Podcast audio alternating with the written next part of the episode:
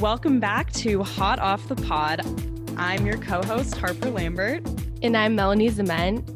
And today we're going to be talking about a new state audit released at the end of September that looked at unfair admission practices across the UC system in the wake of the Varsity Blue scandal that made national news last year. Things are hitting a little closer to home as the audit has revealed that UCSB, and more specifically UCSB athletics, were more involved in this scandal than we originally knew.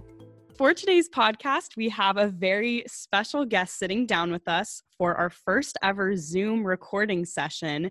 He is the former Nexus sports editor and editor in chief from 2018 to 2019.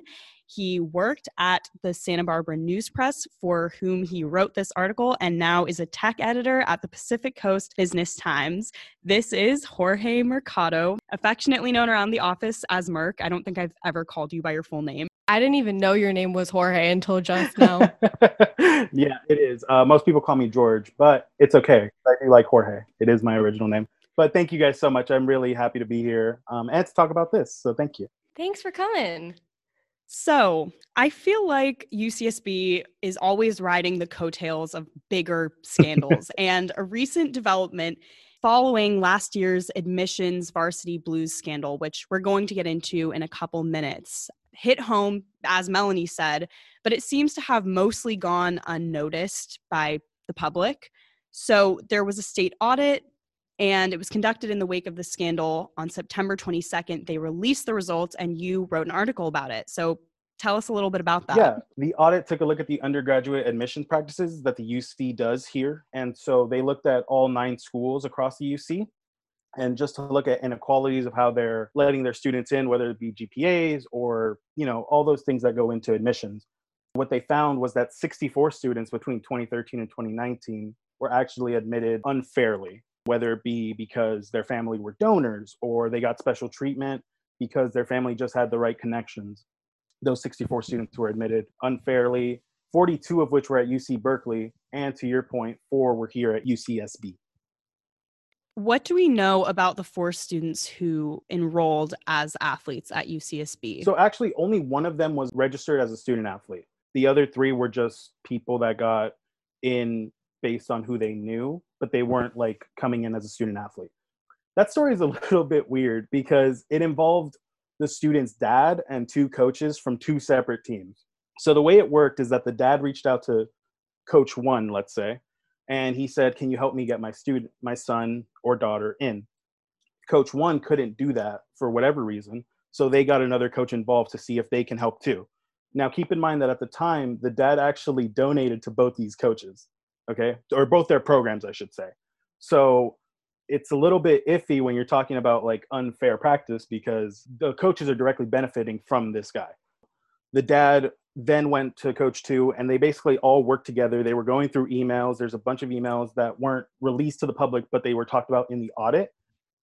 And they were basically like trying to figure out a way to get this student in. So eventually coach two he goes to ucsb and says i want this student admitted as a student athlete for my team ucsb to their credit actually called it out and they said this is kind of weird why and so what they then did the two coaches and the dad they asked the dad to go to the student's high school coach and ask for a letter of recommendation. The high school coach, for whatever reason, wasn't really willing to do that. Eventually, he did do it, but the letter that was given to the University of Santa Barbara, it actually didn't talk about the student as an athlete at all. It just talked about his personality. It said he was a good kid, he deserved to be in, blah, blah, blah. But it didn't actually say anything about his athletic ability, which is it's really weird because why would you want to let this student in if he isn't a very good athlete? Like, at least for that reason. If he can get in off his own merit, that's fine. But if you're trying to admit him as a student athlete, that's just weird. Eventually, UCSB, I guess, didn't thoroughly verify that letter. I, they just let it go after that. And so they let the student in. And the audit found that the student athlete or the student never actually participated with the team at any point realistically he just got in unfairly i mean he was supposed to come in as a student athlete he did not at all never once practiced never once played never once even probably attended a practice So, we're going to take a second just to zoom back and talk a bit about the Varsity Blues scandal because um, this audit was obviously prompted by it. So, the first investigation, which was internally called Operation Varsity Blues, was the largest FBI probe into the college admissions process that has ever been rolled out. The probe showed that parents were paying for their kids to have guaranteed spots at some of the top universities across the country, such as Stanford, Yale, and USC, but also at public universities, like you've said. When the story first broke, what did we know about the UC's involvement? Well, funny enough, UCLA actually got caught up in that scandal. Um, their men's soccer program specifically. I believe their head soccer coach, Jorge Salcedo, he tried to get two students in as athletes and I believe he got paid two hundred thousand for that to try to get those two kids in as athletes on his men's soccer team. What happened was only one got in, but that student was eventually caught up in this whole scandal, and Jorge Salcedo is now being um, he was charged with bribery months ago when the whole scandal broke. I don't really know the status of it. I know that he pled not guilty, but you know that was a serious thing that happened at UCLA, and it forced them to take a look at their admissions practices. I mean, when you're letting in students on your team in exchange for money, keep in mind that this money wasn't going to the program. This was actually benefiting him himself. $200,000. That's a lot of money. It's just not fair when we're talking about students now that aren't getting into universities across the state. And these students have 4.0 GPAs, they have great SAT scores, and they can't get in for whatever reason. So when we're just letting in kids just because they have a little bit of benefit from money or power, or any of these things, it undermines the entire system. Like for me, I went to UC at Santa Barbara and it was the time of my life. And I didn't have the greatest GPA, the greatest SAT, but I knew I got in off my own merit. I knew that I didn't pay my way in and I didn't take a seat away from someone else. I think that's the most important thing when we're talking about students that come from different backgrounds and they're trying to change their life and then kids that are born into power, born into money, taking away those seats from them it's just wrong. I think that's the biggest problem with this. I want to go back to something that you mentioned, which is that the university employees, the coaches, were the ones who were directly benefiting from these bribes. And I thought it was interesting because in the varsity blues scandal, federal prosecutors didn't charge any universities or students in the indictment. And instead, they blamed parents for taking advantage of what they saw as a weak system. But in terms of sports and this audit specifically, that doesn't necessarily seem to be true. So, how have schools and university staff taken advantage of a system that clearly isn't really working to the merit of other students? So, if we actually take a look at the UCSB example, where the high school coach gave a letter, right? And he doesn't actually talk about any of the athletics. You know, there's supposed to be an independent committee at these schools that check every student athlete that gets in they need to meet specific barriers whether it be if you're a runner you need to hit specific times to be a division one athlete. That's just the life. You have to be good enough to be a division one athlete. And so what was happening at a lot of these schools is they weren't verifying all student athletes. The state audit actually reported that at a lot of these schools only 14 to 32% of all student athletes were like verified. That's a really low number when you consider how many programs there are for example at ucsb i mean i think you have about 15 so that's a lot of student athletes. You need to be able to check on all of them, or else that's where these things slip under the crack. So, because you have a background in sports and sports writing, I thought you could help out with this part. You know, the audit has a lot of statistics and a lot of sort of background information about how all of this was orchestrated. I know we don't know the identities of the people who were involved in this or what sports they played necessarily, but can you walk us through what this might have looked like on a UCSB team? Yeah. Well, so recruiting, you know, it works, it's pretty straightforward. I mean, once a coach is interested in an athlete, they'll usually email them, text them, call them, and it'll be a back and forth for a few weeks. If there's enough interest from both sides, they'll invite them over for a visit. You know, they'll let them see the campus. They'll let them hang out with the team. They'll try to convince them to come to UC Santa Barbara. I mean, UC Santa Barbara is a beautiful school. It's by the beach. It has fantastic academics. Like, there's a reason student athletes want to come here. Usually, that's what coaches will sell. Now, most of the coaches here have a limited number of scholarships, but they do have them nonetheless. So they'll offer them if the player is good enough. Now, where this gets tricky is that that's all you can ever offer, right? The NCAA is very strict about not being able to offer anything else. You can't offer extra housing or permanent housing for a family. You can't offer a job. You can't offer anything that the student athlete could benefit from that a student cannot. So realistically, there is no like wiggle room, right? Like there shouldn't be any problem in understanding the rules that you can only offer a scholarship. That's the most key point here. So when you have a situation like this where you have two coaches and a dad working together to get this one athlete in and there's money involved because this dad is a donor, that's already an empower balance. Like that's already messing up the scales. That really was the biggest problem. You know, it's not so much that this kid was recruited, it's just that they were finding any way to get him in. In zeroing on sports teams at UCSB specifically, how might have admitting these non athletes impacted the actual performance of sports teams here between 2013 and 2019 when all this was happening, if at all? Because you did say that there was no evidence that some of them had ever played. You know, it's funny. I would say that it doesn't really affect the teams at all, right? You know, for example, this student, he was never on the team, so he never talked to anyone, he never played a game. He never messed anything up or did anything good. So realistically, this actually doesn't affect the athletics program at all. I think what it does though is it undermines the school. That's that's really the key thing is like when you're letting a student in that he didn't get in off his own merit and I can't I don't have his application or her application in front of me, but they didn't get in for whatever reason. And so when they're trying to wiggle their way into the school, it just is wrong.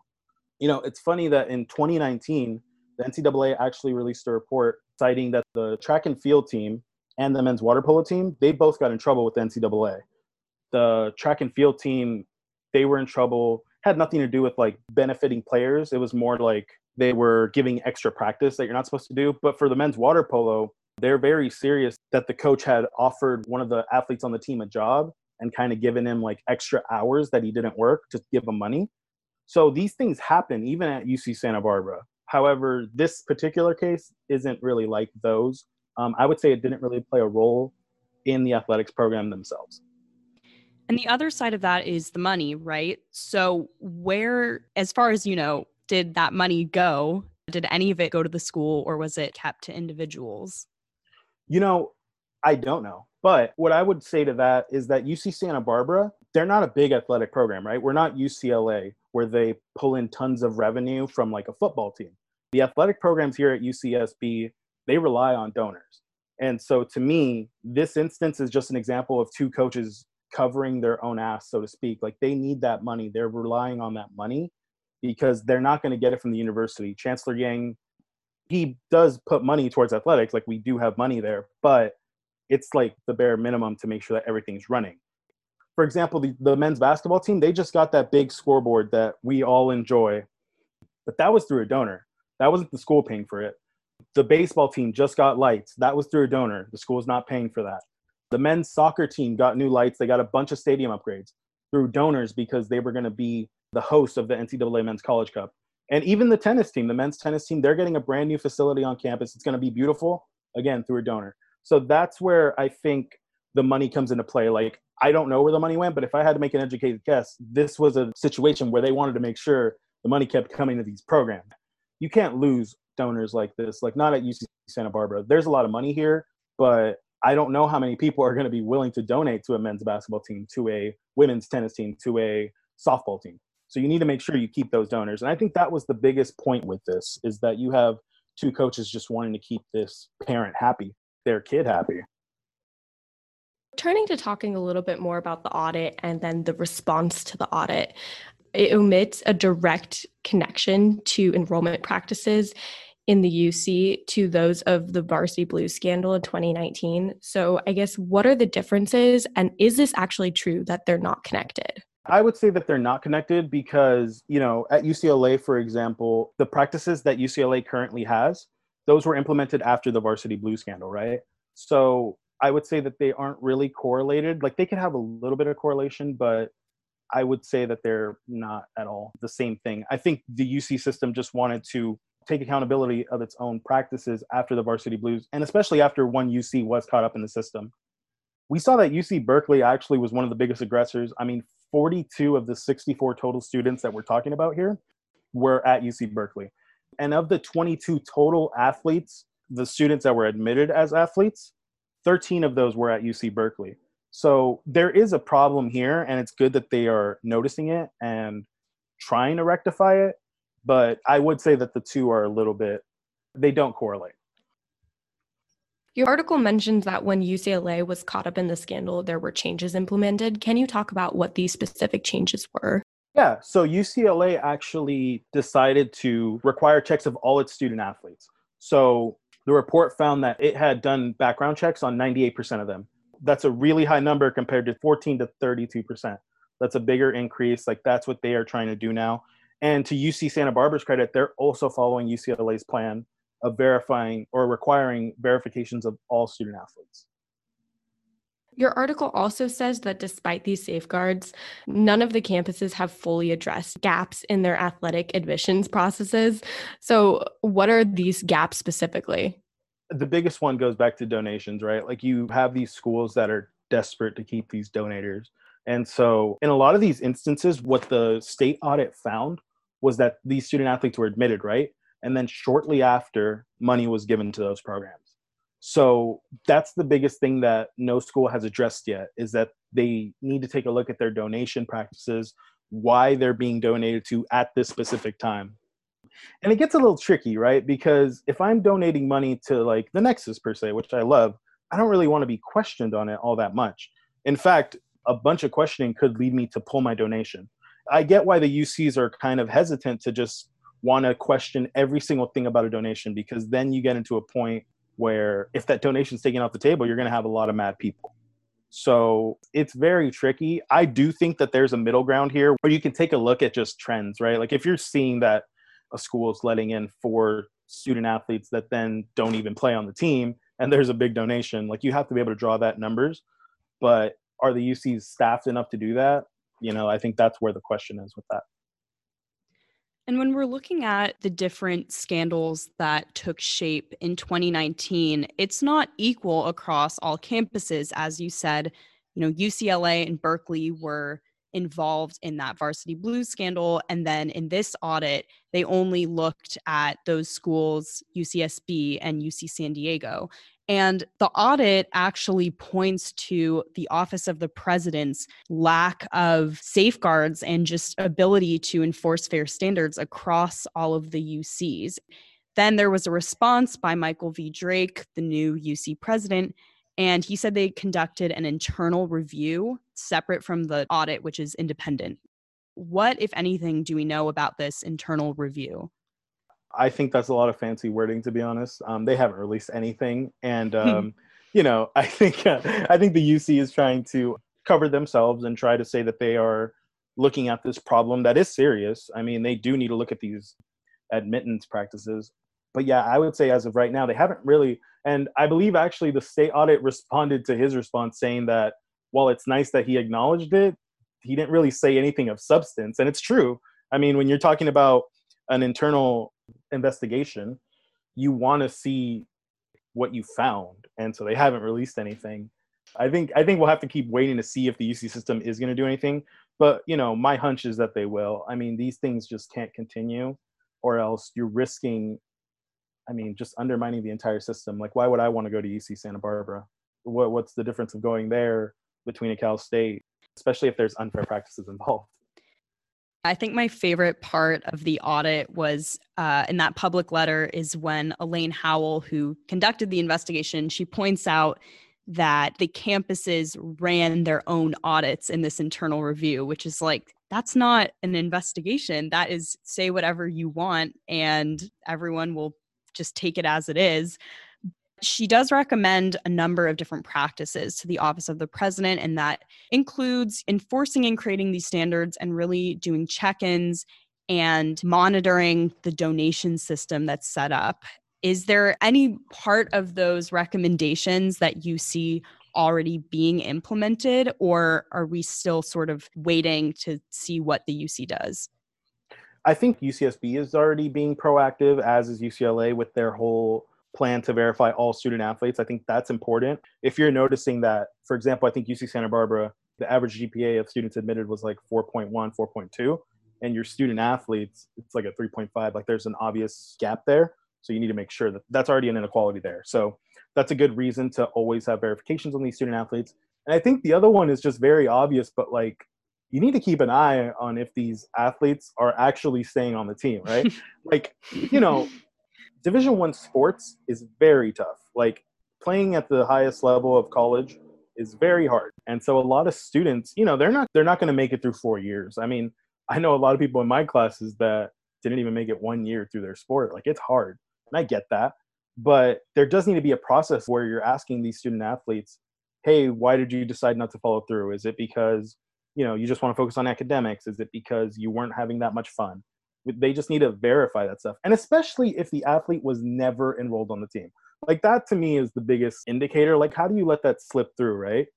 If a coach is saying hey i want the student athlete admitted on my team and then he never shows up on the roster like there has to be someone verifying that. That just can't happen anywhere. Not just ucsb it can't happen at any level. Not at any community college. Not at any cal state. Not at any school in new york you know, we often refer to education as quote unquote the great equalizer. We say to make a little sports pun here that it levels the playing field. And that's especially true of higher education at public schools, which are supposed to be more financially accessible for a variety of families. And sports really occupy a special role in that because it gives students a chance to participate in school based on, you know, this ability, this passion of theirs that they've really been cultivating and working at their craft very hard in high school for a long time this scandal and the accompanying audit really shows that what's going on is completely at odds with all of these notions of equality that the UCs are constantly talking about. So I just want to know, in your opinion, what does this whole thing say about the state of higher education to students and to other athletes? It definitely makes me upset. I didn't grow up um, with the best socioeconomic background. I also didn't grow up the poorest, so I'm very thankful of where I grew up but my dream was always to go to college. Like that was my specific dream. And so to see that there's a system and we always knew this right? Like when i was a kid we would make jokes about if you were rich you can get in any college you want. But there's a difference when it's a joke and then you actually see it in front of your face where you actually see 64 kids are getting in because their dad their mom their aunt their grandma knew someone at the university. Like that is a bad feeling because you work your whole life to try to make it better the idea of going to college is to have a better future, whether it be finding a better job, whether it be becoming a teacher, becoming a engineer. The whole point of going to college is to better your future. And so when you're going through a system that already feels like it benefits rich people, right? Like the SAT, for example. If you're a rich kid, you can afford the SAT prep classes, you can afford the books, you can afford to go to an instructor that'll tell you exactly how to get a two a 1600 sorry. When i took it it was up to 2400 Yeah. oh you're showing your age there. Yeah i graduated in 2019 so i'm approaching uh. middle age here. So there's a lot of benefits to being rich and so when you're actually seeing it in front of your face it's just a little bit demoralizing. And like i said it undermines the system. Like i have a lot of pride in going to ucsb but at the same time it's like if you're actively trying to play a role in not being fair, why would I have any pride in that? Yeah, and as an athlete, why would you be motivated to pursue that path in college if it's already so hard and there's nothing guaranteeing that it isn't a rigged system? And that's a great point. I mean, like if you're an athlete and you're getting scouted by UC Santa Barbara, most likely you know you're not going to play professionally, or if you're a track and field runner, you're not going to go to the Olympics. We do have a few of those athletes that make it to professionals, and that's fantastic but the majority aren't. The majority want to come to UC Santa Barbara for its academics, for its lifestyle, right? And so if you're a good enough athlete, but you're not getting in because this other kid wants to take a spot on the team and maybe not even take that spot, like he might just not even show up, it does render all the work you're putting pointless, right? Like we preach in the United States that if you work hard, you're going to get somewhere. And like this shows the exact opposite I'm not saying that the students that got in, these 64 students, didn't work hard. Maybe they had good GPAs, maybe they had good scores, and they didn't get in for whatever reason. But that's the point. They didn't get in. Like if I didn't get into UC Santa Barbara, I wouldn't have gone to a university because I only applied to four UCs. That's all I could afford to apply to. Okay. If I didn't get in UCSB, that was the only university in California that accepted me. So there was no plan B for me. I would have had to go to community college, which is acceptable, but I wanted to go to UCSB. You couldn't have a building donated in your parents' name or anything Yeah. like that. Like, hopefully, that's the goal. As like a second option, yeah. that's the goal for sure. But, you know, that's the biggest problem with this is just it completely undermines the system and it just makes you feel bad to look at it right in front of your face that this is happening. Right. So, like you said, this is something that people, you know, joke about. And we've all kind of understood that there's been this inherent issue in admissions processes. So, I guess when this audit came out, was it shocking to see that it was actually happening at our own university? It honestly was shocking that also one UCSB quote unquote student athlete was involved. You know, UC Santa Barbara, like I said, isn't the biggest athletics program, and I don't think they ever pretend to be. Like they're competitive in everything, and that's fantastic. But I don't think they ever like kid themselves of like winning national championships, right? Like the, we aren't the schools that are going to get caught up in these scandals where we're paying student athletes to come here. So it's weird when you see it happen here. In terms of 64 kids receiving benefits, it's weird. Like I, I feel like it's low, but at the same time it's high. Like I think it's low because a bunch of UCs have over, let's just say 9,000. I think that's generous for all of them. So 64 out of that whole bunch, it does seem small, but at the same time, even one is kind of like, what are we doing? Right? Like it shouldn't matter who you know or who your dad is, to be quite honest. It has no mm-hmm. reflection of you. Yeah, and I just wanted to wrap up by taking a look at the bigger picture here. This scandal made national headlines, was a huge deal a whole year ago. A lot has happened since then. A lot's happened in the last week. You know, we're in the middle of a pandemic. There's been a change in leadership at the UC. There's an election. There's a ton going on. So, what I'm wondering is what kind of change can we expect to come out of this audit? Or do you think it's really going to take public interest and outcry to move the needle forward on fixing these problems? Yeah, no, I think I think they'll definitely make changes. Now, how significant those changes are, we'll see in ten years when they do another um, audit, right? But they definitely will have to make changes. I mean, these are state schools; they do rely on funding from the state, right? So they need to do something, and even if it's the bare minimum, like I said, verification of all student athletes, that's already a big deal for that aspect of it. Now, let's focus on the other side of it, right? Let's focus on kids that aren't even trying to get in through athletics. Let's just focus on kids that are trying to get into the school. That's a lot tougher, right? That's a much bigger pool of students that you're looking at. I mean, I think the obvious thing to do would be to look at the donations. I've already talked about how it's tricky, but that to me, and that's what the state auditor also said, as you pointed out, Ms. Howle, that needs to be the biggest thing. You need to look at the donations and you need to see when and why they're being donated. That's the only way that you'll actually fix this problem. Well, we want to thank you for coming and talk to us. And we miss Yes. you in the no, office. it's my pleasure. It's my pleasure. I love the Daily Nexus. I love that you guys have podcasts now, something that I was trying to do for years. So I'm very happy. And you know, when you make it big and make a ton of money, put that money back into the Nexus. you know, it's Don't put it back into sports. Put it all here. you, you know it's so funny because I've always said that if I ever get money, like let's just say any amount, if I donate to UC Santa Barbara, I promise you it will be to the Nexus, and I do not want to donate a penny to the to the university. We have this on record now, so we're we're holding Well, you to this. Thank you guys again so much. Thanks so here. much, Merc.